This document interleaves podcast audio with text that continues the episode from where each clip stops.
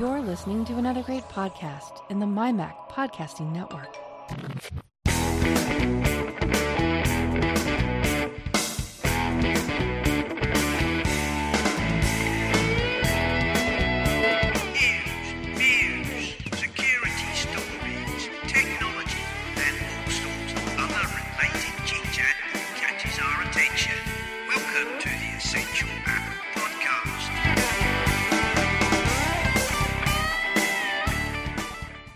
Hello and welcome to this week's edition. We've done enough in a row that I think I can actually call it that again. But there we are. Um, this week, Nick is here again. Hello, Nick. Hello. Yes, still hanging on this end of the uh, of the internet.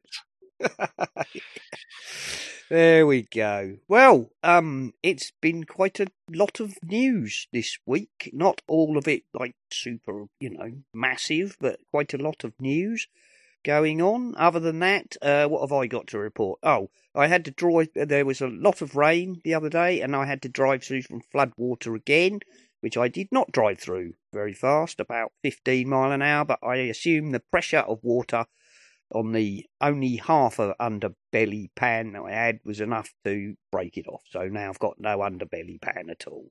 Oh dear. it's ripped off the other half. There we go. No, well, I suppose that's no, you know, no worse than it was before, is it? The uh, Yeah, not, su- yeah, not su- not surprising with half of it missing as you go in the water that's bumper deep. It's going to rush into the huge hole, and the weight of water is going to pull the rest of it off. So there you go. Oh, let's just say I've probably saved the Uh, engineers. a if you will have all that, yeah, if you will have all that rain uh, over there in that part of the country. quite unusual over here. Suffolk is allegedly the driest county in uh, England, at least you know that way. So Yeah, I mean we haven't had the Midlands hasn't had it too bad. When when there's been storms, it sort of tends to swirl around the Midlands. And uh, and okay, we get a few, but on the whole, it's everyone around us who tends to get hit by storms rather than the Midlands itself. So mm, yeah, when we we had, don't um, get not too bad. I mean, when Storm, what was it, Debi, I think, sort of appeared pretty much unannounced. Um, we weren't really supposed to get very much of it at all, but we did have like gale force winds, and there were trees down and, and things like that. Yeah. Who can tell? Whatever. That's um, there we are. So there's quite a lot of news this week, interestingly, and not um, not all uh, you know piffle about what we know about the iPhone 18 and such like. So uh, that's quite nice. There's been a few things going on, and I think we'll start with one which was a bit of a surprise, which is Apple suddenly announced um, that they will adopt RCS messaging um, early next year. Um, and uh, this was a bit of a surprise, as we, you know, RCS being the rich communication service which Google um, introduced. Um, I think very uh, much originally, obviously, to compete with Apple's iMessage, because SMS obviously is simple messaging system and is designed to send texts of about 140 characters and not much more. Um, so Google uh, started off with the rich communication service, um, and Apple have been steadfastly ignoring it for quite some time. Um, okay, it says Apple has revealed it will adopting it will adopt RCS messaging late 2024. Sorry, I said early. It's um Yes, not exactly rushing it in. no, they're not. But um, there are probably two reasons behind this. One, of course, is uh, the EU um, legislation about gatekeepers and interoperability and so on. And the other, as I understand it, is that RCS Universal Profile, um, not the Google version with all sorts of extra bells and whistles like the uh, old Microsoft um, you know, version of where if you weren't using Microsoft Explorer, half of it didn't work. Um, anyway, the the RCS Universal Profile has been adopted as a standard by the GSM Association. Um, and so Apple have said, we believe that the universal profile will offer a better interoperability experience compared to SMS or MMS. This will work alongside our iMessage, which will continue to be the best and most secure experience for Apple users. Um, so there we go. Uh, potential features that could be unlocked include live typing indicators, read receipts, locality sharing, uh, and high resolution media. Um, Apple has yet to confirm exactly what messaging will look like on iPhone, what features will be available, and how it will handle the data. However, the company has stated that iMessage will continue to be the most secure, blah, blah, blah. Um, however, this is good news for families and friends who own a mix of iOS and Android dev- devices. Um, you know, blah blah blah. Yes, I think it's I a like, good thing. I like the idea of the. I like the idea of the um, live typing. You know, it's nice to see that someone's replying. Yes, um, when or you're not. typing stuff. Yeah, Yeah, I, I I've had another session with um, yet another uh, tech company this week uh, with no real solution. Um, my Hive has been playing. So Hive is my. It controls my heating and my lights. Is there anything else?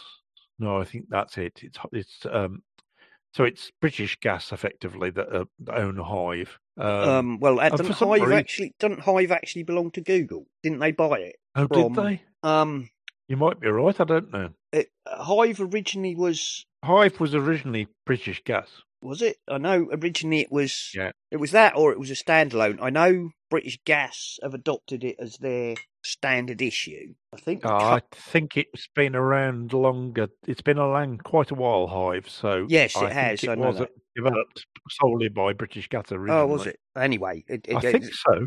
I might be wrong. I might be wrong. But I I I- anyway, the issue I've been having is that often my the app doesn't correlate with what my thermostat says, um, which is very frustrating. And uh, so I've been on their chat at least twice. I tried ringing them, getting you know you, it's your number fifty seven in the queue. Yeah, yeah, yeah. Uh, And I uh, bet they uh, don't So off- I- I'm not about I bet they don't offer to ring Go you back, do they? That's you know. No, no, no, no. So, uh, so I waited in the 59 queue that was their chat, and I eventually got through to someone who obviously didn't know what they were talking about because you know they just kept telling me things that I knew were patently not true, Mm. and um I gave up eventually. Unfortunately, it's still at times still doesn't. The two don't correlate, and I don't understand why. So. And it's only gone like this recently, so I'm guessing it's some software update or something that's caused it. it's quite interesting that you should say that because this week, um, in I think it's the, in the after show, the guys on ATP got into a long discussion about smart thermostats and oh um, wow! Whether they were using Hive or Ecobee or something else, and or one of the others, yeah. one one one was putting one was taking out something else and putting in Hive, and the other one said he was doing the reverse, and they were talking about why, and you know, oh, Hive's got a much better UI, but oh, it's a bit flaky about this, that, and the other, and the other one said. Ecobee's technically better, but it's got a worse interface and all of this, that, and the other.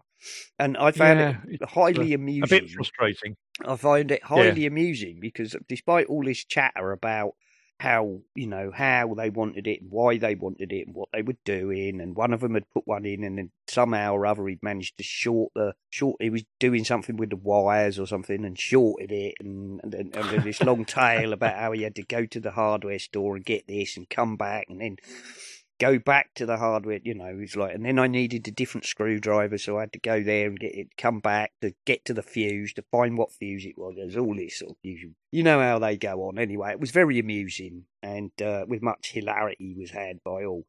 But amongst the conversation, in the end, to some extent, underneath all their thing about why they wanted it and what they did, actually sort of begrudgingly they were kind of admitting that you know them old fashioned ones with like where you turned the dial and it had like you know a resistor in it and it adjusted what the temperature was those things never went wrong you just turned the dial you wanted more Yeah. heat, you turned it up, and you wanted less, you turned it down. It was like, Well, what was what was frustrating about this conversation, this chat, was uh, at first she told me that said on um, I'm just going to call it up in front of me, so I'm not talking rubbish.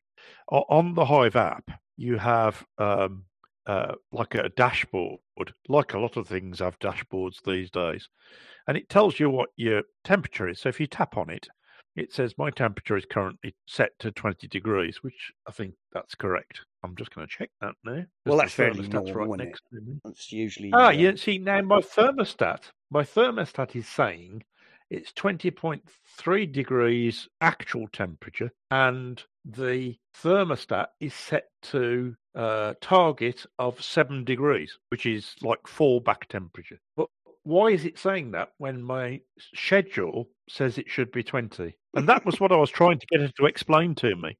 And Yeah. in the end, she said, in the end, she said, well, you can just set it manually on your on your thermostat. And I said, I know I can do that. What I'm asking is, why is the app not working? Yeah. Why is it telling me? Anyway, Ah, there we go. Oh, no technology. uh, but uh, the, the, yes, what made me think of that was the, uh, of course, the the chat bot that I was using. I could see when she was typing, and yeah, I just think that's a useful thing to have when you're talking to someone. it is. It is. It's very good. Anyway, so apparently RCS universal profile. Lots of people have been saying, will this mean the end of blue green bubbles and all the rest of it? Apple, I believe, have already said that uh, it will run alongside iMessage, and um, they haven't actually released much more. But uh, the Yeah, main RCS does not. It says RCS does not support the same level of enc- of encryption available through Apple messaging. So no obviously Google they're not going to use they can help it. Google have an encryption plug-in, but that's not part of the universal standard. So right. um, yeah. whatever. Um, I think the main point is going to be that if you want my take and the uh, most likely scenario, as considered also by lots of other people who are way cleverer than me, that um, Apple will simply put fall back to RCS in place of fallback to SMS. There's still a win for everybody because it means people should be able to send you photos and videos and such like and have a much you know and possibly have things like tapbacks and and better emoji support and all that. So whether apple have done it willingly or whether they've been forced into it is kind of moot. Um it's coming. So there we go. Um i think that's whether apple like it or not that's probably a win for everybody all told yeah, I think so. you know, I've said in the past I don't know why Apple don't just suck it up and add RCS. But um, as I was saying before the show, Nick, I think the fact that it's now become a or is becoming um, a verified standard with a one of these industry bodies managing it, and it's no longer purely under the purview of Google, might have something to do with it as well. Um, Yeah. whilst talking about Google, uh, bizarrely, this one's from Yahoo Finance, not something I normally, uh, you know, frequent, but it came up in the news. Um, and this is um, a secret about the riches Apple gets from Google spills into the open. Um, and this uh, came apparently um, when a Google trial lawyer uh, visibly cringed in court in the last week when his expert witness revealed a closely held secret. The witness, a University of Chicago professor, said that Google pays Apple 36% share of the revenue it gets from search advertising made through Apple Safari. Uh, this number Wow. was was supposed to be confidential. Um, the professor was testifying for Google in one of the most consequential antitrust trials uh, in decades, apparently. Um, the cringe inducing secret spilled out in a Washington courtroom, reverberated across Wall Street and all of Silicon Valley, um, prompting new speculation about how much Apple stands to lose if the government wins this trial and how much Google's rivals stand to gain. Um, Mm.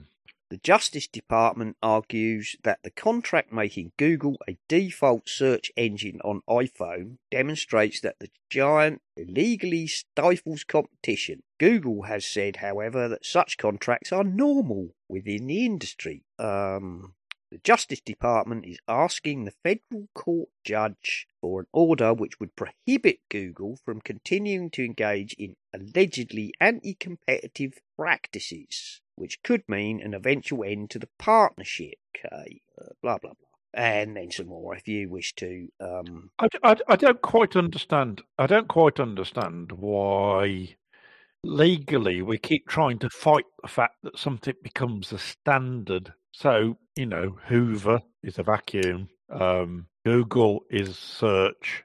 I mean, people. How many people actually say use a search engine these? But if you said search engine to most people, they wouldn't know what you were talking about. go Google it. you become Google a it. verb. Has become a verb. I do my best. And once it's at once I it's do- at that it's at that point. Does it matter that it's? Uh, I I think this big thing about. I mean, it's been going on since Microsoft, doesn't it? With um, oh yeah, I mean, Internet Explorer. there's there's a certain When, when you include something like that, that, I mean, you might as well just suck it up and get on with it, rather than wasting money Well, fighting against it. The thing for me is this is way too late. When you got Google and that was it, Yes, you know, Google were paying Apple to be the search, the search engine. But God knows how many years ago, um, Apple introduced the option to choose a variety of search engines as your search Indeed. engine of default. but I, but I bet know. you if you looked at the of the usage, probably ninety nine percent use Google.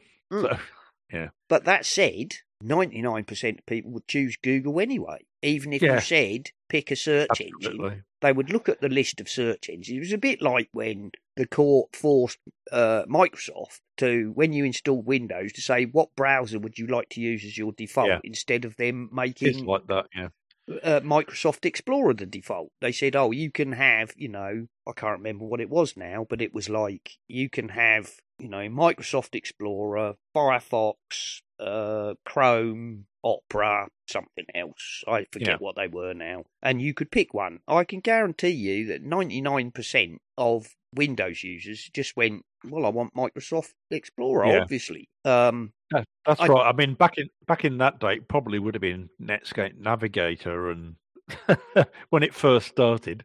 I think it was after Um, Nets it after they killed Netscape. I think that was what oh, was it prompted after Netscape? I Oh, think right. that was what prompted it was the fact that they basically put Netscape out of business, and um, Yeah. I think it might have been Firefox or Google who brought the antitrust thing, saying they're dominating the market and have I mean, squeezed my, us out. I, I know Google. I know Google suck up information. You know, just like every everyone. That actually, I've done one of those requests. I haven't opened it yet. Um, I expect it's going to be in gigabytes of stuff. Uh, uh, you know, everything they hold about me. Um, but I haven't actually got round to opening it yet. I've got the email Before I saying that they've generated it all. before Uh, I have, but yeah, go on. Sorry. Oh, I, I was just going to say that, that um, th- the only thing I don't like about Google now, really, I don't mind using Google. I'm fine with that, and I know some people won't go anywhere near it. But my my only criticism, deepest criticism, really, is for the is the favoured links at the top of searches, Mm. uh, and the fact that people who don't know what they are will often get led astray into dodgy websites and all sorts of stuff simply because Google sticks it at, at the top of the list. And um, I don't like that. I don't like that. I'd much prefer that not to be a thing. I mean, that's Google for you. yeah, that's suck Google. it up. Suck it up or find another one.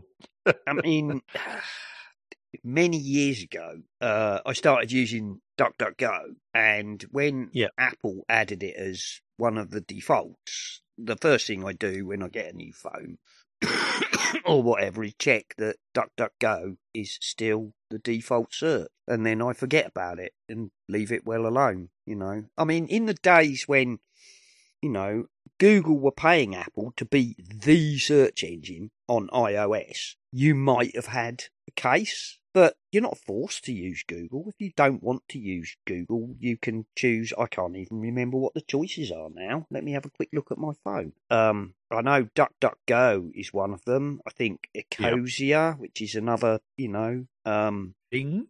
Bing is one, which of course actually uh, DuckDuckGo uses Bing, I believe, or Google if you tell it to use Google, and if you tell it to use Google, you're using Google without um, All the advertising. without well, you're using Google without Google getting your information because it's Yeah, filtered yeah. through DuckDuckGo. um, Absolutely. but you have to put um, exclamation G on your search to do that. But basically, if I do a DuckDuckGo search and I don't find what I want, I'll put the same search in and put exclamation G, and that will then search Google without giving Google Oh, any right, information okay. about who I am. Um, and I think you can put G image or something, or GM, GI, I don't know, something like that. I, I forget. I, I'm very happy with DuckDuckGo, and I do try. And I know this is a bit of a nerdy thing, but when people say to me, I have tried to avoid saying Google, and I say ask, I've asked the duck, but you know that's never going to become a verb, is it? Maybe Probably that's not. maybe that's why Apple keep putting ducking in. but there we are. I was ducking. No, not that sort of ducking. Anyway, there, by the by. um, But 36% is a big share, isn't it? it Wow. is. Um, Mm. So someone agreed that and didn't really think through what they were actually agreeing well, I to. I assume, I assume at the time that was, you know, uh, I'm sure it's probably still worth it to Google. It's probably they wouldn't pay it. It probably is. It'd be interesting to know how many searches come from iOS devices because I'm, I'm guessing probably a, lot, a good proportion. Oh, very, very many. Um, I think a lot of people assume that Google is there because it's what everybody uses and not because there's a financial relationship which Google has leveraged. Um, if the government wins its case, he said DuckDuckGo hopes that among other changes, the judge will order Apple and other device managers to offer a variety of search engines via a choice screen. It's not just about whether it's easy to switch search engine, it's about friction versus no friction. You are given not given a choice. That's not true because you are. Um, and you can change your default search engine very easily. But it's all about the money. Follow the money. There we go. Um, personally, much as I like DuckDuckGo and all the rest, I'm not convinced that that really has a huge amount of um, of validity. I I suppose it would not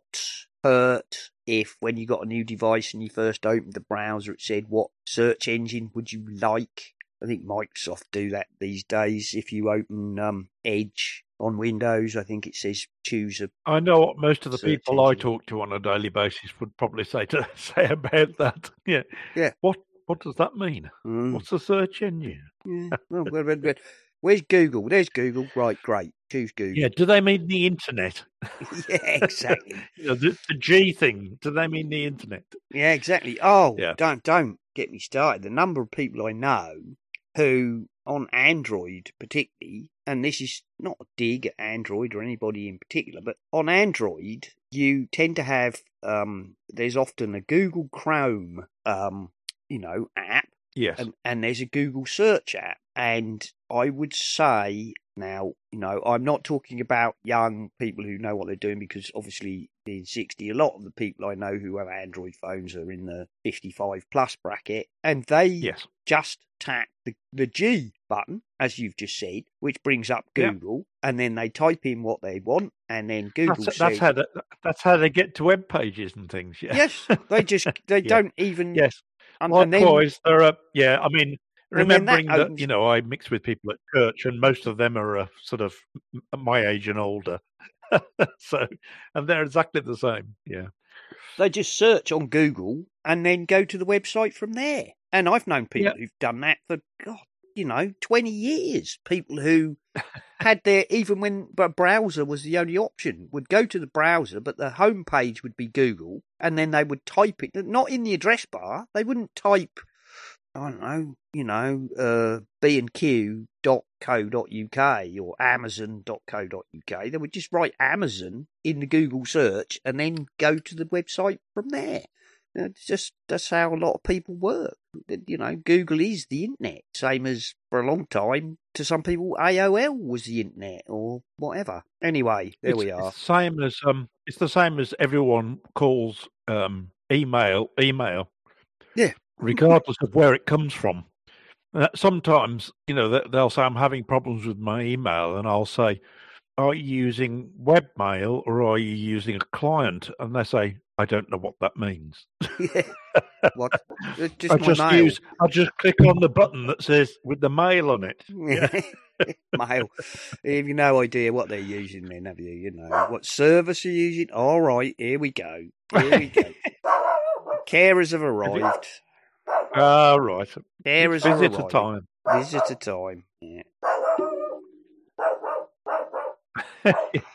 I've got two choices. I've got to try and extricate myself from the cockpit, or I'm going to have to. Uh, I'm going to mute myself and shout for someone to let him out of the Uh, room. Otherwise, he'll keep okay. barking. I'm going to mute myself wh- while I yell. I can find it, he says. Where's, what am I doing? I've got too many apps in this. Right, hang on. Oh, oh no, I need there. Wow. Oh, where is it? It's so complicated. All I want to do is mute. It's in wire. It's just under your picture. yeah, yeah, God. I'm, trying to think. See, I'm too complicated. I've got too many bloody things. Because I'm thinking, oh, was it in audio hijack? Is it here? Is it there? Never mind. Right, hang on. Oh, you've found it. Oh, all right. He's decided to settle down now, anyway. After all that, by the time I found it, he's decided to go quiet. After all that. He's decided to lie down again. And the only difference is when the carers leave, he'll start barking again when he hears the door go. Yes. Oh well. Never mind. Doesn't matter. Never mind, never mind. Yes, Google give Apple a lot of money. Um, Mm. mm. um, Apple has made a legal move to challenge the EU law which should enforce side loading. Um, this was from iMore. Um, this is not really a surprise, is it? Um, they're going to continue, obviously, to take all legal avenues to stop this. Why would they not? Um, Apple has been facing pressure from the EU for a while. We've seen Apple make moves along uh, along the lines of open up its ecosystem, including bringing USB-C and the recent move to add RCS. Um, Apple does not wish to give in to every demand and has filed a legal case against the DMA Act. Oh no, that's a tautology. It's the Digital Marketing Act. So, uh, Yeah. According to Reuters, the Court of uh, Justice, the European Union, has posted about the case on X Twitter. Um, Apple's motion isn't unexpected. Uh, blah blah blah blah. blah. Uh, yeah, right. Okay. Well, details, details, details. Uh, Apple are unsurprisingly continuing to follow every legal avenue to um, block what annoys that. me is what annoys me about this is that the EU are trying to do the right thing. So I sent, there's a paragraph here that says EU's internal market commissioner Thierry Breton was quoted saying, "We're finally reining in the economic power of six gatekeepers, giving more choice to consumers." And creating new opportunities for smaller, innovative tech companies. But what they don't, what he doesn't add is by severely undermining the security of of of the the players basically. Because we don't really understand what we're doing. We're we're we're trying to get every, give everyone more choice but i would have thought that considering the annoyance of pop-up banners um which tell us you know are we going to accept cookies or not we ought to be really careful about what we what we ask for. Yes. otherwise we end up otherwise we end up with a big mess that is not usable by anybody.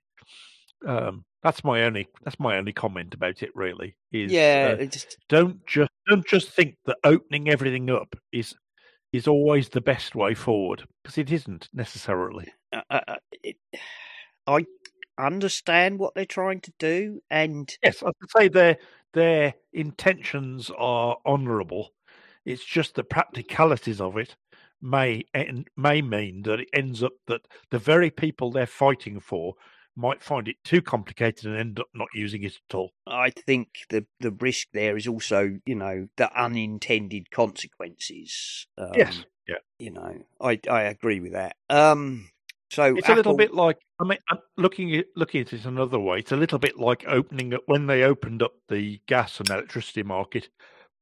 Um, they gave lots more choice to people, but what also happened was the people who just can't be bothered with it just end up being ripped off because because the companies know that they can.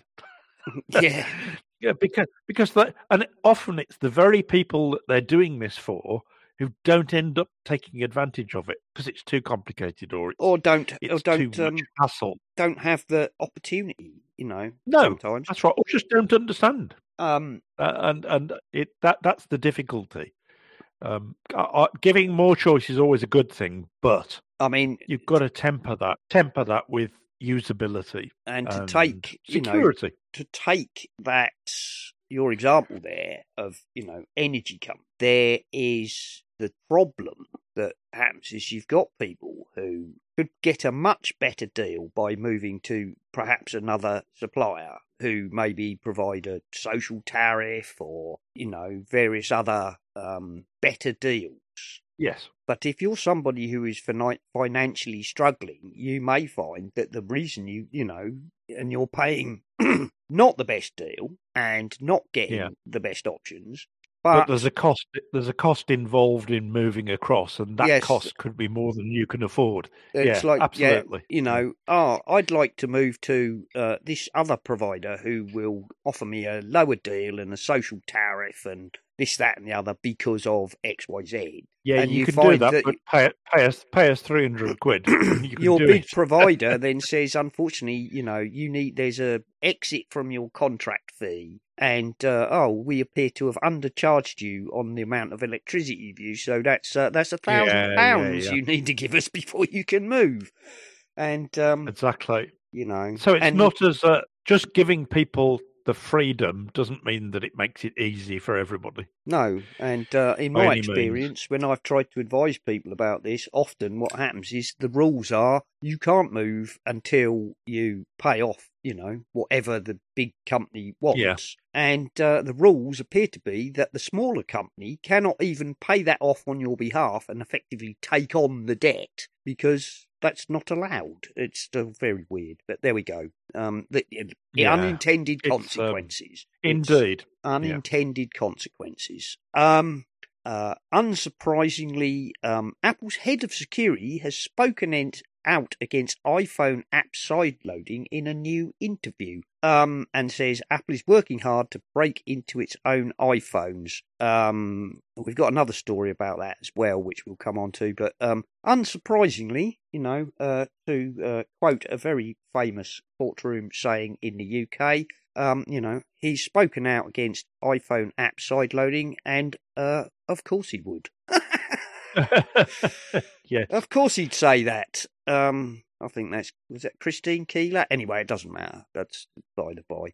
Um, it's very famous in British law. Somebody was asked Yes. that, that uh, a politician denied something that was alleged, and the uh, allegant said, "Well, of course he'd say that, wouldn't he?" Uh, there we are.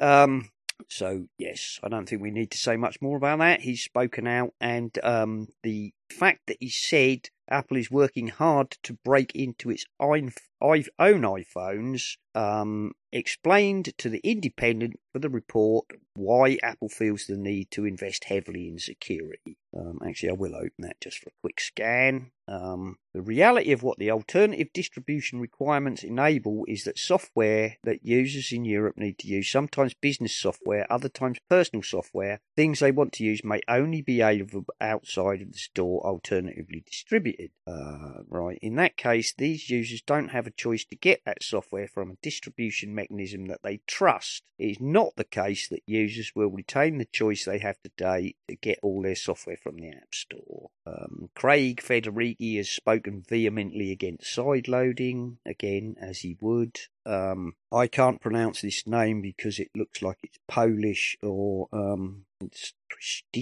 possibly. Um, K R S T I C with some accent I can't see because my eyes are too weedy to see in the small type.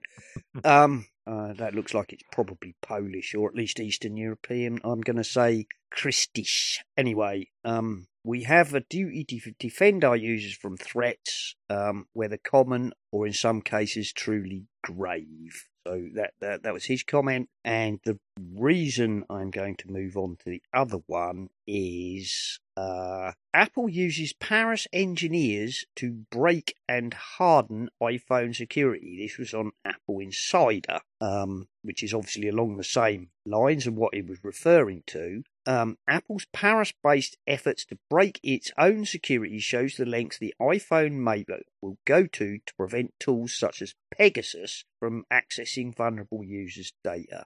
Um, the profile of Apple security work by the Independent, which I think references basically the same uh, piece we were talking about just now. Yeah. Um, the profile uh, attempt uh, details Apple's attempts to respond against threats targeting journalists, activists, and people in politics. Um, the work being carried out by Apple's engineers in Paris, including yet to launch hardware, involves using various kinds of technology to defeat device security. These attempts include lasers and other finely tuned sensors due to the need to make hardware as secure as possible. Um, I mean, I mean, basically, the the issue they're having. I mean, uh, as an analogy, the issue they're having is, uh, say you've got a a device that has is held together by a screw, but the screw is designed by somebody else, and they decide to change the the design of their screw.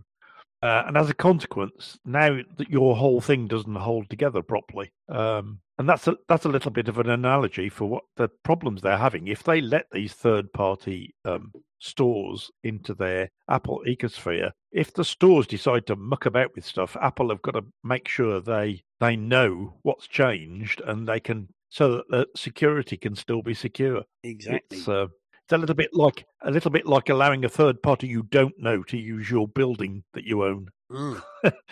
without any kind of um, Checks on what it is Security in actually place. Mm. yeah, Um, exactly. yeah, it's a difficult one, isn't it? So, but this uh, in this piece, they're talking about um, how Apple are actually using, you know, extremely out there. Um, we look at how state-grade mercenary spyware is abused, the kinds of people who are hit with it, journalists, diplomats, etc. This is not a business decision; it's doing what's right.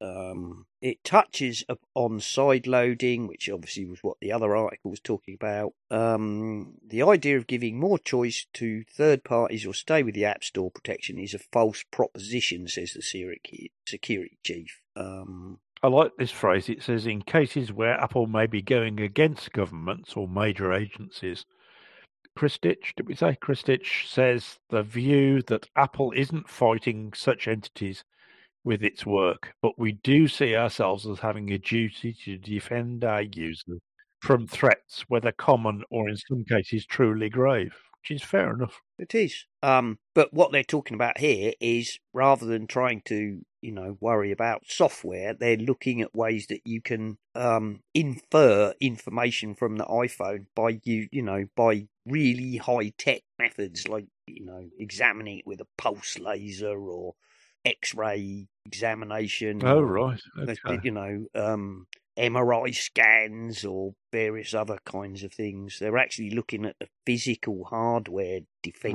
Right. Oh, okay. I hadn't understood that. Well, Oh, they, wow. obviously, he is also talking about software, which is what they're saying. But this this Paris lab appeared to be working on, you know, trying to prevent people from, I don't know, reading stuff from the memory registers by examining the phone with high frequency lasers or, or you know, other kinds of Oh, hardware Okay. Things. All very interesting stuff That's pretty cool. Yeah. nice to know they're up to that. Um, um, also, and sort of going back to the RCS um, thing, there was a big story early in the week about the Nothing phone, who had said that uh, using Nothing chats, that you would be able to um, register with your Apple ID and appear on iPhones as if you were coming from an iPhone in iMessage, even though you were using a nothing Android phone. Um, and this was done using um, a third party app called Sunbird. Um, lots of people basically said, don't do this. It's, if not shady, a very silly thing to be doing. You're giving your, you're giving your Apple ID credentials to a third party. Um, Yeah. and apparently less than 24 hours after launching the Chats app, nothing has pulled it from the Play Store. Um, this comes following reports that media or messages are unencrypted, counter to the company's claims. Um, making it worse, it seems the data is accessible and stored on a server. Um, So Nothing- nothing, about uh, nothing about nothing is uh, mm, mm, not what it seems. Nothing. uh, Nothing Chats was announced as a way to build a blue bubble bridge to bring iMessage to the Nothing Phone 2. Then Hmm. Apple essentially rendered the app useless by an- intro- announcing RCS support. Um, and then now Nothing might be in hot water as disastrous privacy issues were unearthed by uh, various individuals, including Oh dear. Nine to good. Five Google and Dylan Roussel, whoever he is, but I'm sure he's a security researcher. Um, the co- company partnered with Sunbird, uh, which is an, an app akin to Beeper. Uh, you need an iPhone, a new phone number or Apple ID, with the former being the de facto option. You need to sign in with your Apple ID before able to being able to use the app. And uh, pretty much everybody on every um, every podcast I've listened to has basically said, "Don't do this." It's you know you are giving your uh, credentials to a third party who is putting it on an app mini server somewhere and using that to bridge you into iMessage, and it's just Yeah. not worth it. I, I- I'd I'd l- like I'd liken that to giving away the keys of your kingdom to somebody else. Yes. Um, I think the the closest to a sensible comment I heard was one podcast who said if you're an Android user and you created an Apple ID purely for the sake of doing this, then Yeah. maybe. Otherwise, if you're an Apple user, don't do this. It's incredibly stupid. Don't do it. Um, Yeah. To to quote uh, to quote Monty Python, one day, son, all of this will be yours. yours. Yeah. What? The curtains? Mm. Yeah. Don't do it.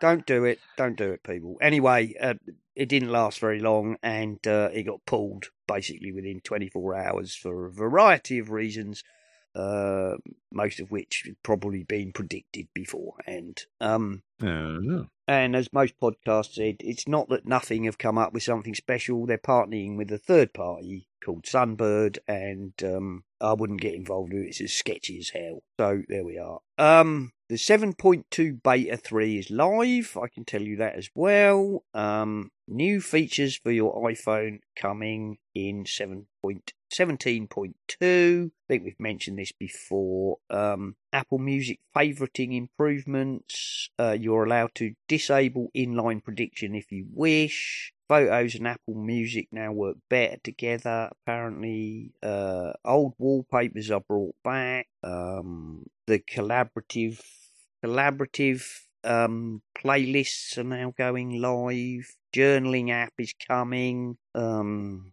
lots of Oh, people. if that'll you- please. That'll please the uh, that one feature alone, the uh, shared playlists and things will please some people, won't it? Uh, Mm. Not not wouldn't affect me personally, but uh, well, the in fact, a lot collaborative. of these things I think shared playlist. collaborative. Yeah, The shared playlist. no, I don't mean shared. Yeah, might already be live. I can't remember. It's not something I do. no, Uh, um, but uh, collaborative allows you basically to work with other people to build a playlist, for example, for a you know a party night for a or party something. or whatever. you know, Yeah. Oh, that's good. That's good. I can see how that would be useful. Yes, it's a you know sounds like a good thing. Um, uh, the Journal app is still in beta, and if you listen to podcasts, lots of people are making suggestions about how it could improve, and it's um, it's basically it's working, but the main problem is at the moment most people say it only works on your phone, um, and until it comes to all of Apple's devices, it's not really that useful. Um, Not Most- a, not a lot, really. Not a lot of changes. It's just some no, no, they're they're all minor tweaks. the tweaks, new things are coming, several things which were announced, which, you know, didn't come out in 17.0 or 17.1 and were promised are now coming. That's it. Um, Jolly good. Black Friday is coming, of course. We're already in Black Friday week. Um, as I mentioned before the show to Nick, um, Amazon are offering the new Echo Pop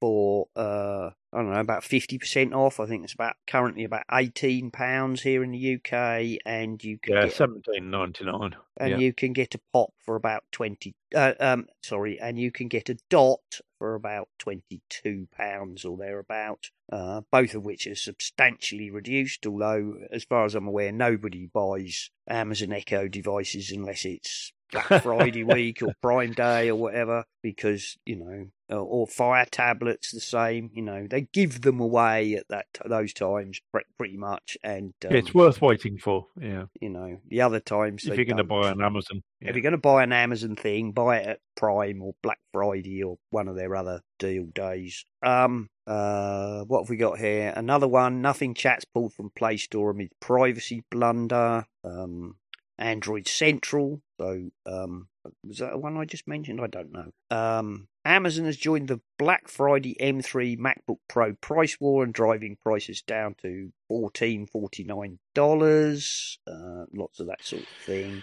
Um, uh, um, and we got uh, I've got some hints and tips. I've got some hints and tips before we do anything else. Um, Slash Gear, how to set a silent vibrate only alarm on your Apple Watch, which is quite handy if you want to use, you know, the alarms on your watch, but not uh, have everybody in the room know that your alarm is going off.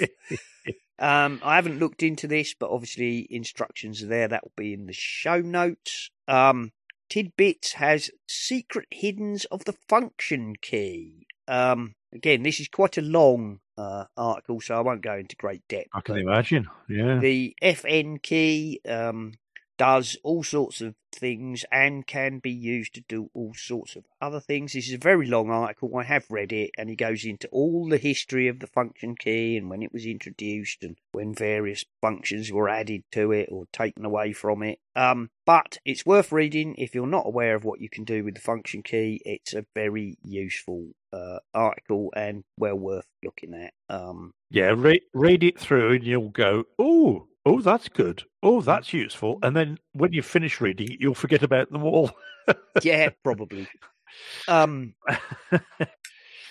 but its main use, of course, is it can enable certain. I mean, its most common use is obviously the top row of keys on most Apple keyboards are the function keys, but by default they do things like brightness and yes. uh, sh- you know, um, spotlight and volume up and volume down and mute the mic and all those sorts of things. Um, but if you hold down the function key, they behave as F1, F2 thing. Or, of course, if you're um, a user of more power tools like Photoshop or um, I don't know Final Cut Pro or whatever, you may have the uh, in system settings have switched them the other way round so that they behave as F1, F2, F3, F4, etc. Uh, by default. By and in which default.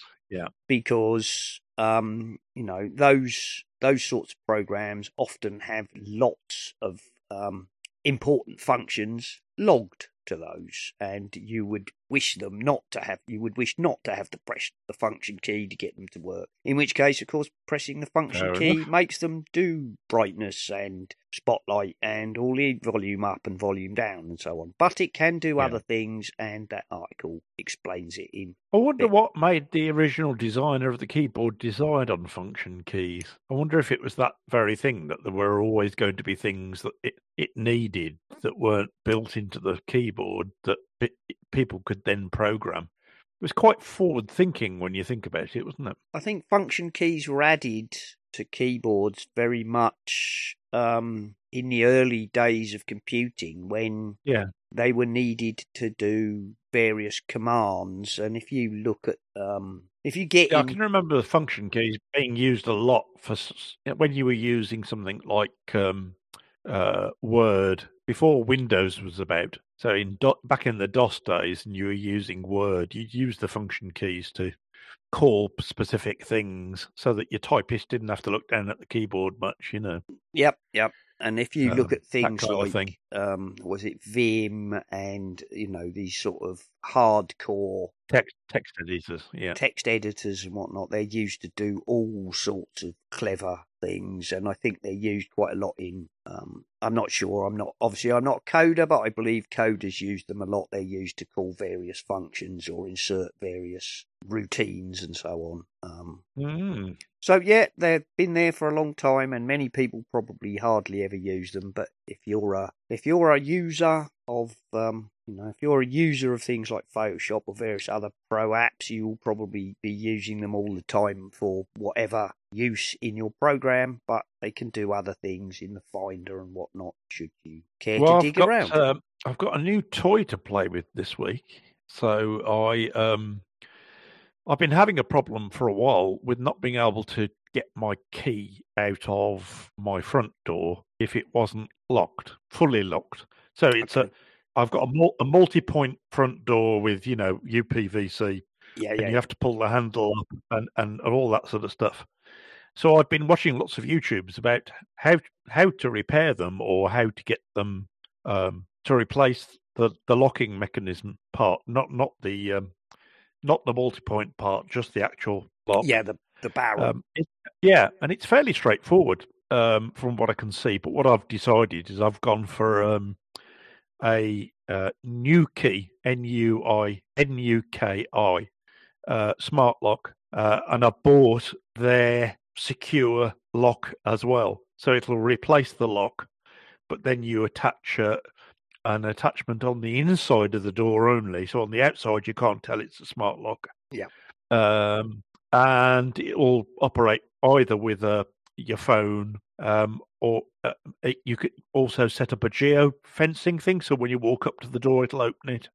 Um, so I'm quite looking forward to having a play with that tomorrow. I've learned an awful lot about how to replace um, Euro smart lock Euro locks, um, and it comes with this. It comes with a very clever um, multi-use lock where you can take bits off it and add bits to it depending on the size of your lock, and it's all very clever. It's very nicely made. It comes in a very posh box, um, and it wasn't ridiculously expensive, although far more than just buying the lock on its own, obviously.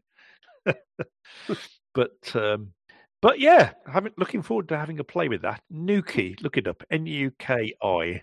Okay, interesting. We'll put that in the show notes. Um, if you've got, or at least in my experience, most of the modern UPVC door with multi-point locks, where you pull the handle up to put the deadbolts down, Yes. um, the barrel, which the you know your Yale type key goes into, Yes. is the only bit. If you need to change the keys, all you need to do is you you unscrew the barrel, That's right. take on that, on the inside on the the inside of the P- UPVC door, yeah, and not And on it- the inside, on the side. yeah, but it's um. Yes, and it should just slip out then. and it's a So sort of oval, well, pill-shaped brass thing about five inches long or something, isn't it? And you take yeah, that that's out, right. and then you put another one in, and um, you can replace that. I've done that in the past. Um, Yeah, no, this isn't this isn't a Yale. This is a Euro lock. Yeah, yeah, but Um, um, it's the it's that it's the one it's the one that's shaped a little bit like it's like a circle with a bit sticking out of the bottom of it. yes, yes, Um, it's that kind of lock. But but yeah, yeah. I mean, they're quite simple mechanisms, really. Um, I was watching someone earlier on who was showing how easy they are to break the original ones. Oh yeah. Um, if you can get purchase on it, that is, if you Mm. you need to be able to get purchase on it, but if you can, so he put this guy put one in a vice, and okay, he's got he's got plenty of purchase on it at that point, uh, and because the thinnest part of it is just um, a barrel, a little a, a- small barrel with a uh, a hole going through it for your screw to go into. It's a really weak point, and he literally hardly put any effort uh, into it at all. It just snapped the end off. Yeah. Um, so that more modern locks now have multiple break points, so they don't stop them breaking, um, but they do. When they do break, they don't unlock the door, Yeah. so they're not allowing someone into your house effectively. Yeah. No. The endless the endless war of, you know, security versus um Yes, people trying to attack. Yes, uh, I think I've said before, you know, I'm a fairly big, I was fairly big at one point on medieval history, and um, you can follow the same sort of thing in armor versus weapons. You know, um, I'm sure. Yeah, you know, people uh, wore leather or other types of armor um, to protect against slashing uh, and stabbing. Chainmail was very good against protecting against being slashed, which was, you know, when it was introduced, most weapons were swords and axes designed to slash you or hack you. Um, Yes. So people developed swords for piercing, which chainmail's not that great against. So then they started developing plate armor, and that's good against a lot of piercing weapons. Then people de- designed, you know, hammers with points on that are designed to puncture the plate, and so on and so forth, and so it goes on, and so it goes on. You know, and um, even plate armor, you know, goes through various stages of um, design as people yes. I'm sure. I'm sure there were occasions in the development of them where um, they felt very, very safe, but couldn't actually move That's- because that's- their armor was so heavy. That's not actually true. That's a that's actually an urban myth, but never mind. Oh, is it? Oh, yeah, right. that's actually an urban myth. Um, no, I've seen people in full plate armor of various styles and periods. Uh, obviously reproduction, but they can run and jump and do somersaults and all sorts. I can assure you, um, people who designed armor for people to protect themselves whilst fighting. Uh, were pretty sure to make sure that uh, you could actually we, we fight. can probably uh, we can probably blame someone like Danny Kaye for uh, for perpetrating the myths that you'd fall you'd Yeah. fall over. yeah, the um, the closest you would get to that is certain types of jousting armor. Uh, certainly in the later period where it was very specialised and had very heavy plates. Yeah, and you're on the back of a horse who was much stronger than you. Yeah. But um, even then, no, people could. Did they did not have to be winched into their horse, despite the jokes. But there we are. um, where are we? Let's let's That's get back interesting to know. you know, let's get back to the point. Um, where were we? What other things have I got? Uh, um, oh yes. Um, couple of points of interest. Um, how to record spatial videos on your iPhone 15 Pro, which is the only phone that do it, I believe. Yeah. Um, this will be coming. It's in the betas. Um, basically, turn your phone landscape, and with the iPhone 15 Pro, it will use your main camera and the five times wide angle, I believe, to take a binocular uh, video uh, at 1080p, and this will be this will be to create these um, spatial video memory Memories. Yeah. type things, which Apple showed off. Um, so Tom's guide tells That you sounds how, very cool. how to go about that. Um, and then a YouTuber, uh, Mac Rumors wrote about this. I've seen it elsewhere. YouTuber explains how to watch spatial videos from the iPhone 15 Pro on VR headsets. Um, I believe he used a Meta Quest, possibly the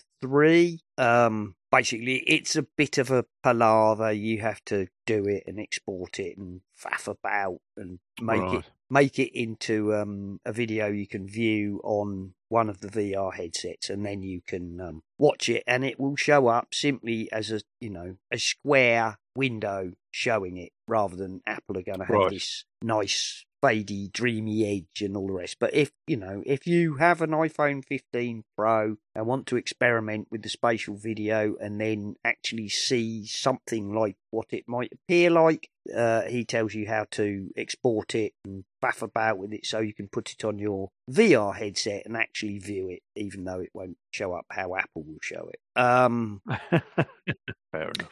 But you know, if you're if you're keen and want to experiment, you know, nice to know that there is another way to actually look at it in a VR headset, even if it's not what you'll see on the Apple device when it comes. Um, Apple have extended emergency SOS via satellite for an another for an additional three year for iPhone 14 users, extending that to three years, I believe. Um, uh, and nobody still knows what uh, will come after that, but Apple for now have just said carry on using it for free. Um, so that's that.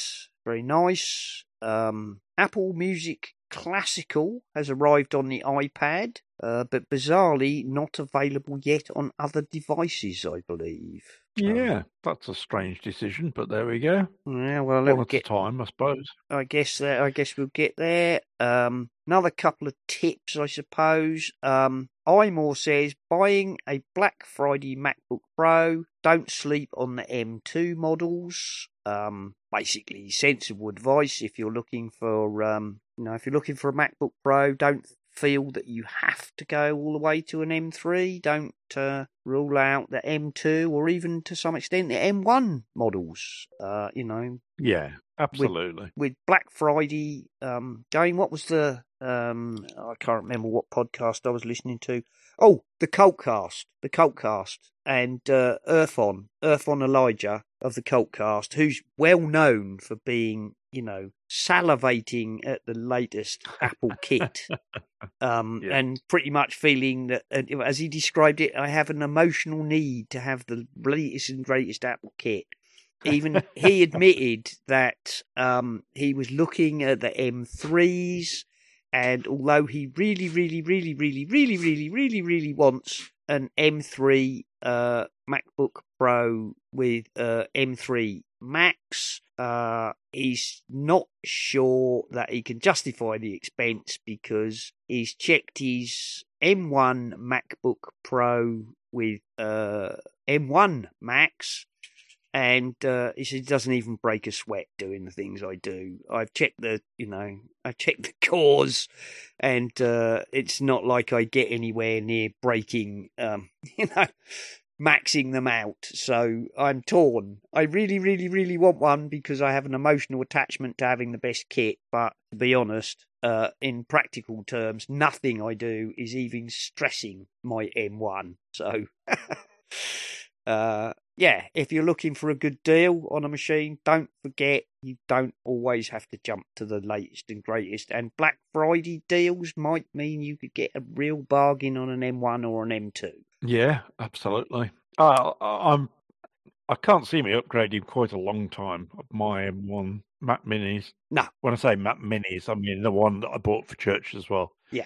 But, but I mean, they're just such capable little machines. They're fantastic They don't seem to skip. They don't seem to skip a beat for everything I want to do with them. So No. I mean, I never really, I can't say I ever stressed my M1 uh, MacBook Air, and as you know, uh, you know, and probably everybody listening to this knows, I bought an, an M2 uh, MacBook Air, but that was only because I sold my house and I was cash rich, and it was like, and why not? and why not? You know, a- any other time I'd have gone, you're having a laugh. No, um, yeah, Absolutely. absolutely no need. And the M1 is, you know, still a fabulous machine. Um, so you shouldn't It's a little bit. it Well, I think I said. I think I said when the M1s first came out, you know, don't expect there to be huge performance gains in, No, in I the later chips because there won't be, Well, I mean, I and think, and and there haven't been. I mean, don't get me wrong; they're very capable, but and they, you know, by recent standards, they're getting 20, you know, 15 to 20% performance gain per gen, which is Yeah.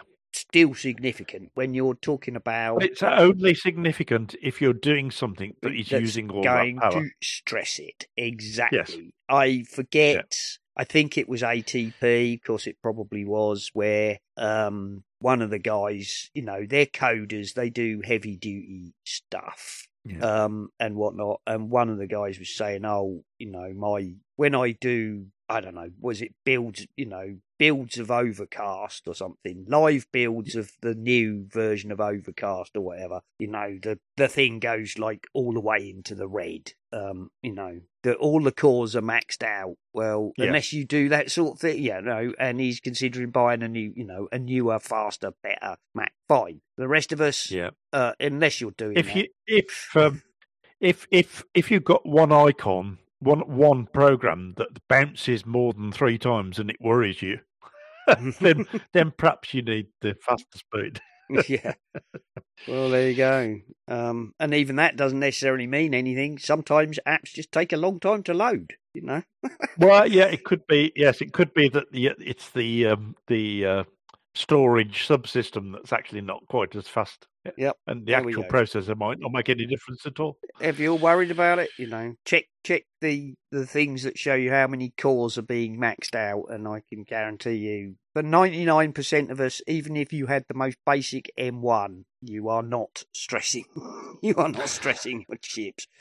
Anyway, um, uh, Cult of Mac also brought us uh, block YouTube ads with the best Safari extension ever. Um, and this apparently, uh, I've not tried it because I don't use YouTube that much, but um, Vinegar blocks YouTube ads with native video playback on iPhone, iMac, and uh, uh, Mac and iPad. Sorry. Um, it replaces the YouTube video player with the built-in iOS or Mac OS video player, which gives you all sorts of benefits. You won't see any ads. Uh, you just jump straight to the YouTube content. Uh, you get That's a cool. That's pretty cool. Uh, the um, of course, it only works in Safari. It doesn't work. You have to you have to be using Safari, of course, because Yeah. it's an extension to Safari. rather But than so you um, can't use the YouTube app or You can't use the whatever. Yeah. YouTube app. However, it says here it brings uh, a bunch of features that YouTube has taken away. You can play picture in picture. Um, you can play audio. You can s- go to the home screen. Uh, it uses Apple's own video player instead of the YouTube. Um, okay, whatever. Yeah. Don't, Um, don't be surprised if uh, YouTube breaks do- this. They'll do their best to break it, but Yeah. um, it is one dollar ninety nine, probably one ninety nine or one pound fifty in the UK. I'm guessing. Um, it's a one off purchase, one dollar ninety nine. Uh, bearing in mind that YouTube will Oh. charge you fourteen dollars a month for YouTube Yeah, I'd be, Premium. I'd be interested to see it working. I must admit, because I, I subscribe to premium um, YouTube because I watch so much of it. Um, it'd be interesting to see it working, how how effective it is. Well, there you go. I mean, you know, for one pound ninety nine UK, you know, two whole UK pounds, um, you might want to try it out um, and save yourself, you know, fourteen dollars a month. Who knows? Um, that's a top a Hmm. top recommendation from Cult of Mac. As you say, I'm sure YouTube will do their best to break it ASAP. But um, yes. they might not be able to because obviously basically you're just sending the uh the video by using Safari you are sending the video to the Mac uh you know or iOS Safari um Yeah. video player Look, not looking at taking another another perspective, if you watch a lot of YouTube and like I do, and you want to support people who you follow, then don't do this because well obviously they, they won't get any money. They won't get any money from it either. So yeah or if you you know if you do do this because you can't stand the ads um you know pay them although I suspect Mo- like most of them have got Patreon accounts, so if you want to support them, support them a different way. Yeah, I was going to say also, like mo- many professional or you know semi-professional podcasts, I suspect um, they will offer a you know a membership via Yes. Patreon or or uh, what's the other one? Um, I don't know. There's Well, another one YouTube has its own membership as well. thing so. where you know where you can pay them directly and get that ad-free version. Um, Yeah. Apple have uh, are bringing back the popular app, Apple Watch feature, which should not have gone away. Um, this is the fact that in Watch OS 10 they removed the swipe left and right to change watch faces. Um, if you've got, um, you know, if you've got an Apple Watch that does um, is on Watch OS 10, they removed the slight swipe left and right across the screen to change the watch face. You now have to hold the watch face down until you go into edit, and then you can swipe that way. Apparently, um, in the Definitely latest a first first world problem, isn't it? Yes, it is. But um, in the latest beta, they've brought that back, and there will be a toggle to allow it or not. Which, as several Fair people enough. have said, um, yeah, fair enough. Some people probably got annoyed that you could accidentally swipe across the screen and change your, um, you know, Yeah. change your watch face without realizing you've done it. So now it's a toggle. Allow swipe left and right to change screens, yes or no. Um, Cool. Apple have stopped selling OS 10 Lion and Mountain Lion installers on CD. Um, I suspect most of us didn't even realise they were still doing that, but uh, apparently Does, you. does that mean that does that mean they're now available free for download or whatever? Uh, I think that. Um, I don't know. Oh, because weren't they the last ones you had to pay for? I can't remember. What was the last one you had to pay for? Was it Mountain Lion? Uh, oh, you might be right. Yeah, Because- you might be right. I'm thinking of because if you've got an old Mac, it, no, I'm thinking of the online ones. So this is after this, isn't it? Yeah, Um, because with the online ones, you know, it, they'll try and default back to their old their their basic. If you if you crash your machine in some way, they'll try and install the original. well, you install, can actually. they? There's actually there's options for that. Um, I used to. Even, even if you've got an old Mac. Yeah, you can. Um, Yeah. Oh, they I, I know the ones for Intel. There were options for install the earliest OS available to this Mac or original OS, install the last OS on this Mac, or install the latest OS available to this Mac. Um, Oh, and- okay. Uh, you- the last, I, all, all I'm thinking is the last time I did it, which is quite a long while ago now. Um, it was a bit of a pain because it, it didn't give me an option. It just immediately started to the take um, me into the the old version. the, the, the it was it was like when you did it it was like option or option shift or whatever when you went Ah, into right, it okay. one of those you know three fingered Vulcan death grip things you had to do that you had to look up beforehand to figure out which one. One was but one was the earliest available to this machine. One was the last os installed on this machine and the other one was the latest os available anyway but these I'm Yep. probably thinking of something like like Mavericks or something. Called. yeah, oh yeah probably Who probably. knows? Yeah. Um, I th- actually thinking about it, yeah, maybe Lion and Mountain Lion were the last two you actually had to pay for. I think Lion was a tenner and Mountain Lion was like two quid or something. Yeah, I think you're right. Because I my first machine had Mountain Lion on it. I think I don't think it came with Lion. I think I'd already got Mountain Lion. Yeah, I'm, I think that's right. Um, That was 2007. because I remember paying one of them, but getting it via download, not paying for the CD. Anyway, Right. Yeah. But um, until now, apparently, who knew you could still buy them um, on CD, and this is now being discontinued. And to be Fair honest, um, there must be enough of those things kicking around that it's unlikely to make any difference to anybody.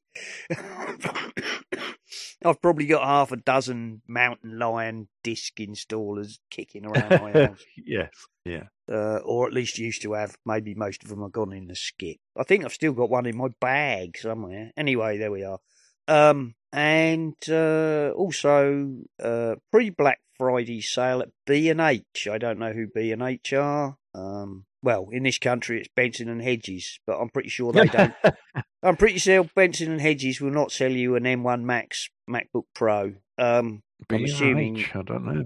I am assuming that they're. No, I was going to say it's not B and M because that's Barnes and Noble. Um, whoever they are, I'm assuming they're an American retailer. Um, and they are doing save big on a 14 inch MacBook Pro and 16 inch MacBook Pro M1 Max. Um, and they are selling a 14 inch MacBook Pro Max M1 Max 64 gig of unifor- unified memory and a 2 terabyte SSD for two and a half thousand US dollars. Uh, originally, this machine was priced at four thousand one hundred dollars. Wow. um, and the 16 inch MacBook Pro with the same M1 Max and 64 gig of unified memory and a 4 terabyte SSD is selling at 3,000 US dollars, um, which was originally 4,900. Um, so there you go. That's just backing up what we said earlier. If you want a new machine, but Yeah. don't,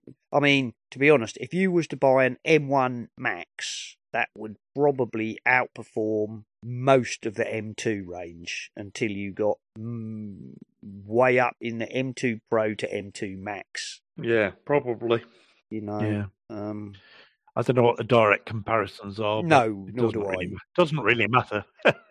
if you're on a budget, I'm saying, you know, I would say if you're on a budget, that sort of thing is, you know, how to get yourself a blinking good machine for really a fabulous deal. I mean, Apple do shaft you. We all know this. Apple shaft you for RAM and storage. So those are offering you 64 Indeed. gig machines with two or four gig uh, terabytes of storage um, at, you know, serious discounts. Obviously, they're not the Mhm. newest machines, but they are very, very good machines. Um, and I think that's probably it, Nick. Um, I think let's just scroll through. Is there anything else desperately important? Um, I don't think so. uh, don't think there is. Uh, GM uh, iPhone 15 owners with GM cars are having problems with wireless charging. Okay. Um. Phones and uh, cars and phones don't always get on well together, do they? They're Oh, sometimes quite don't. flaky. Don't, don't.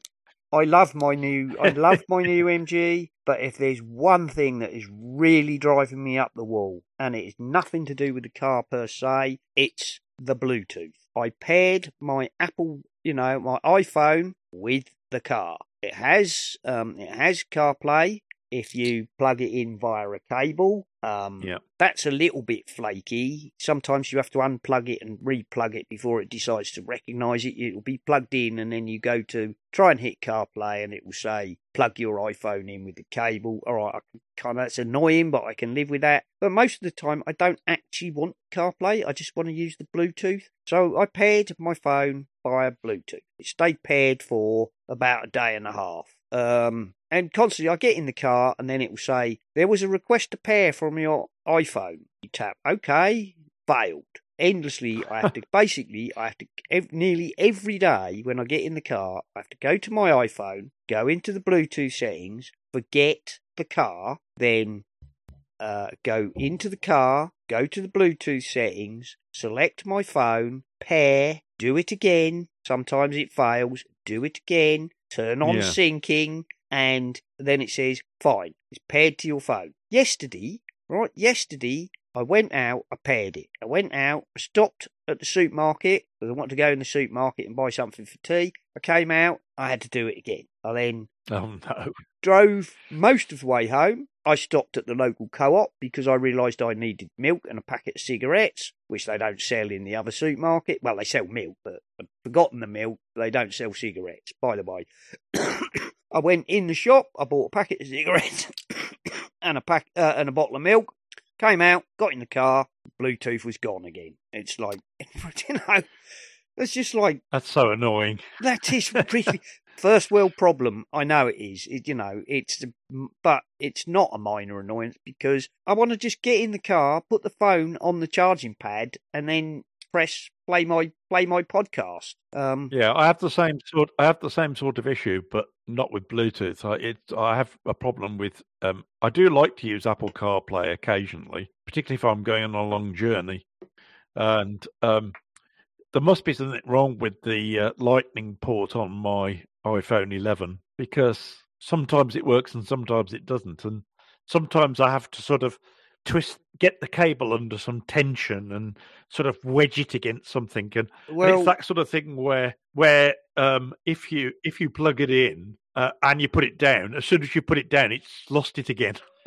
well, I would say that that might be your cable, or it might be issue with your phone. I've apart tried. from, Yeah, I've tried a number of different cables, and and, and they However, all have the same issue. so. I would say to you, does your phone have problems when you plug it in at night charge? If you plug it in, I don't night? plug it in at night. I put it on a Uh, inductive well, charger. your best bet is for a few nights, Try plugging it in and see if it stays charging or if it does the thing where it goes ching and then 10 minutes later ching. If it does, then there might be a problem with your port. But I have found exactly the same in my new MG. You plug the thing in, Oh, right, okay. it either says it's not connected, then CarPlay will come on. You tap CarPlay, the CarPlay comes up, you start doing it, and just as your podcast is about to start playing or something, it's It gone. drops back out again.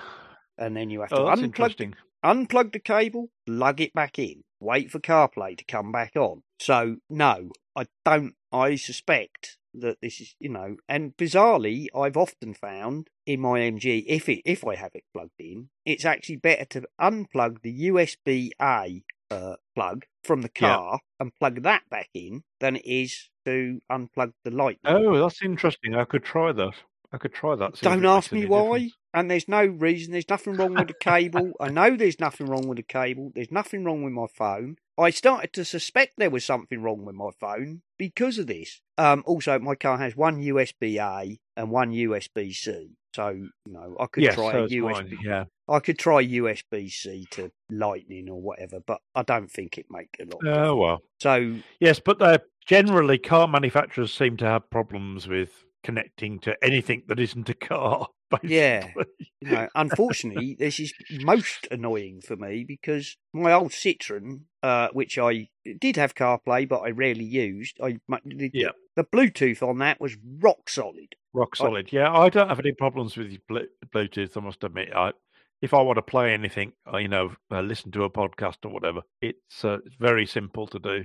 And I'm But uh, I'm like you, right? I like to use CarPlay if I'm going a longish journey, yeah, but I don't go on that many longish journeys. Most of my journeys are half an hour ish. So I just want to get in the car, put the put the phone down, press play stuff via Bluetooth, and go. Yeah. And um, at the moment, I'm having extreme difficulty with keeping the damn thing. Once it's connected, it stays connected. But if you leave the car, you know, take your phone out of Bluetooth range or turn the car off, when you come back, it's like real hit and miss whether it'll reconnect or whether it will just go.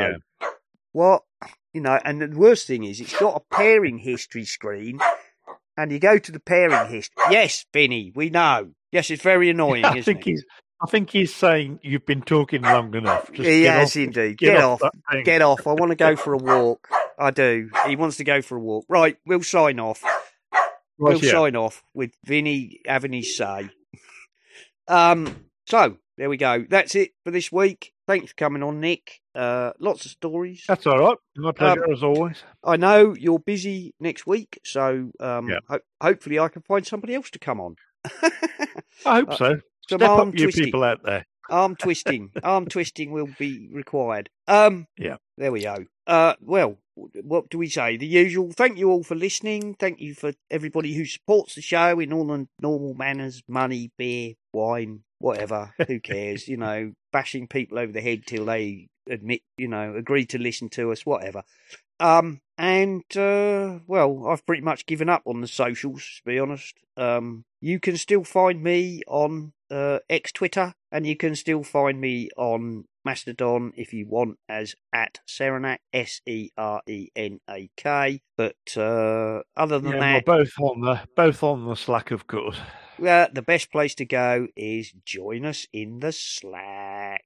Follow the link and join us in the Slack. Join in the fun and frolics and mutual commiserations and all the rest. And while we're on, yes, all all the best mutual commiserations, all the best to Rob Rate from Slack Room, who is Oh yeah, yeah, back in the hospital absolutely. again, unfortunately. Yeah, get well soon, mate. Yeah, and uh, apparently, uh, you know, is having issues uh, with the hospital Wi-Fi, which um, I've found in my experience, hospital Wi-Fi. The Wi-Fi itself is usually great, but what you can get from the internet is limited. And uh, at least in my hospitals around here, the um, 3G slash 4G signal is appalling. I don't know if that's a function of where they are. Often hospitals are on the outskirts of the town, aren't they? And um, Well, it's probably it, yeah. It's also probably there are big metal structures, aren't they, underneath? So they're Quite often, probably yes. Faraday cage problems. So quite often, yes. Um, I know for a fact that um, my nearest hospital, which is uh, the West Suffolk Hospital, if you go there, like the last time I was there, um, your your phone will show that you have two bars of 4G, which you would think would work, but um, it doesn't. It doesn't. you can make a phone call, but you cannot got, get the internet for love nor money. Um, yeah, I've co- I've come to the conclusion that the little symbols that you get on the top of your phone actually don't tell you anything very much at all. nah, they're they're just. I think they're just there for decoration, to be honest. yeah, yeah. They don't do anything. anyway, that's enough of that. Right, so we shall um we shall sign it off, and uh, I hopefully will be back next week, and uh, I'm sure Nick will be back soonish. So until next time, goodbye. Cheerio.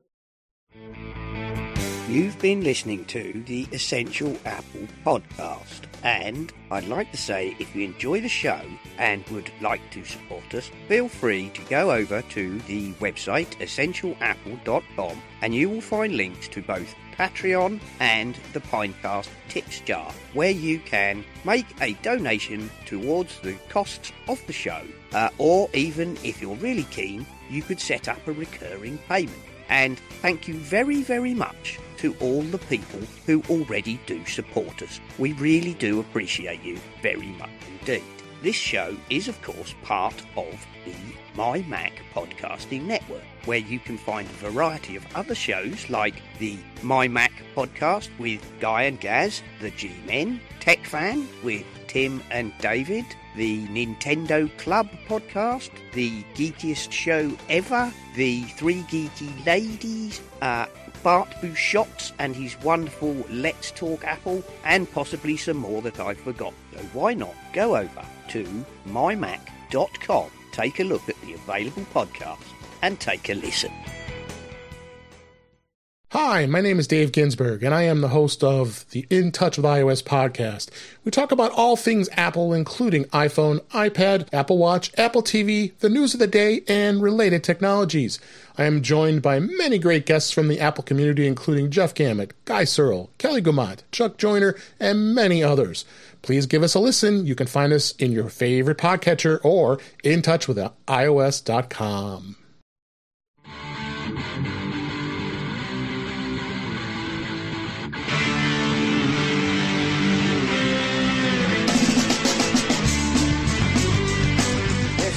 The Essential Apple Podcast. Goodbye and thank you for listening.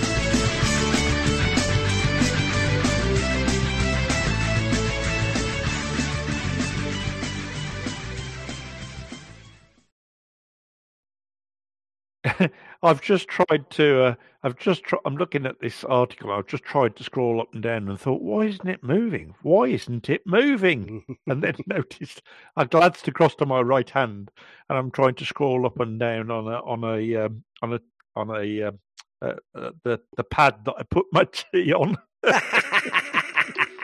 oh dear! Instead of your touchpad. I'm definitely going senile. Oh, well.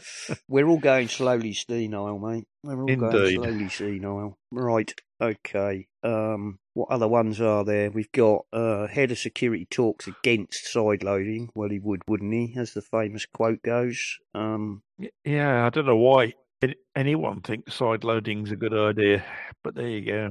well, only the nerds who want to install stupid weird shit, you know. Oh, the But other even, yeah, well, that's true. But I mean, what you're actually saying is, please let. that- It's the same as the blooming government saying we want back doors. It's the same thing. If you start mucking around with your letting people in and into your operating system and doing stuff, they're probably going to muck it up, or they're going to let something nasty in. Yeah, well, I think the answer to that is, well, I'm sure we've said this before, but the answer will be if Apple force it, or if Apple are forced to do it, Yeah. I suspect they will make a big. First of all, they'll have a switch. Do you wish to allow side loading? Yes or no? Uh, yeah, absolutely. and uh, And then it's your own fault. and then with it will have with a, a disclaimer. Yes. with a big warning that comes up when are you really sure you want to do this? You know, you'll no longer be protected by blah blah blah blah blah. And then people who really want to do it can do it, and everybody else will stay never touch it. yeah. It'll be off by default, True. hidden somewhere in the bloody settings. If Apple have their way, I'm sure. And to be honest, I'd have no, I'd have no interest in doing it, and I'm, you know, very geeky. I can sort of understand. I could sort of understand people wanting to sideload when it, the iPhone was new and it was missing Oh, uh, yeah. not exactly not exactly um, uh, essential features, but it was definitely missing some stuff that would have been useful at the well, beginning. I, I remember, Um, I remember at the very early stages when you couldn't cut and paste. yeah, that's right. I had, Something as simple as that. I had an app or something stupid like typewriter or something, which did allow you to somehow I can't remember how it worked now, but you, instead of copying and pasting, you wrote in that, and then you could somehow I think you could copy out of that and paste it somewhere else. It was a bit weird. I think it, it obviously implemented its own clipboard Right.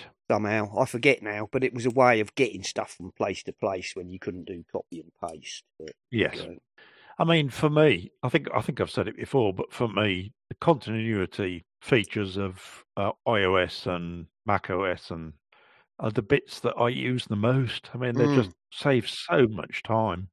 I mean, like when I'm, I haven't got, um, I haven't got WhatsApp on my iPad. I prefer it just on my phone. yeah, Um, but sometimes I want to copy and paste stuff into it. Well, I can do that on the Mac, or I can do it on the iPad and then just literally just say paste into Yeah. the into WhatsApp on the phone. yeah. And I mean that just is so useful. Oh, the shared clipboard is absolutely brilliant. I mean, the minute they brought that in, continuity is just bloody fabulous. You know, Yeah, open your Mac It is. It's one of the best. and all that sort of thing. we don't really talk about it very much, but it's probably one of the best things about being in the Apple garden, as it were. I think is the whole- fact that everything connects together.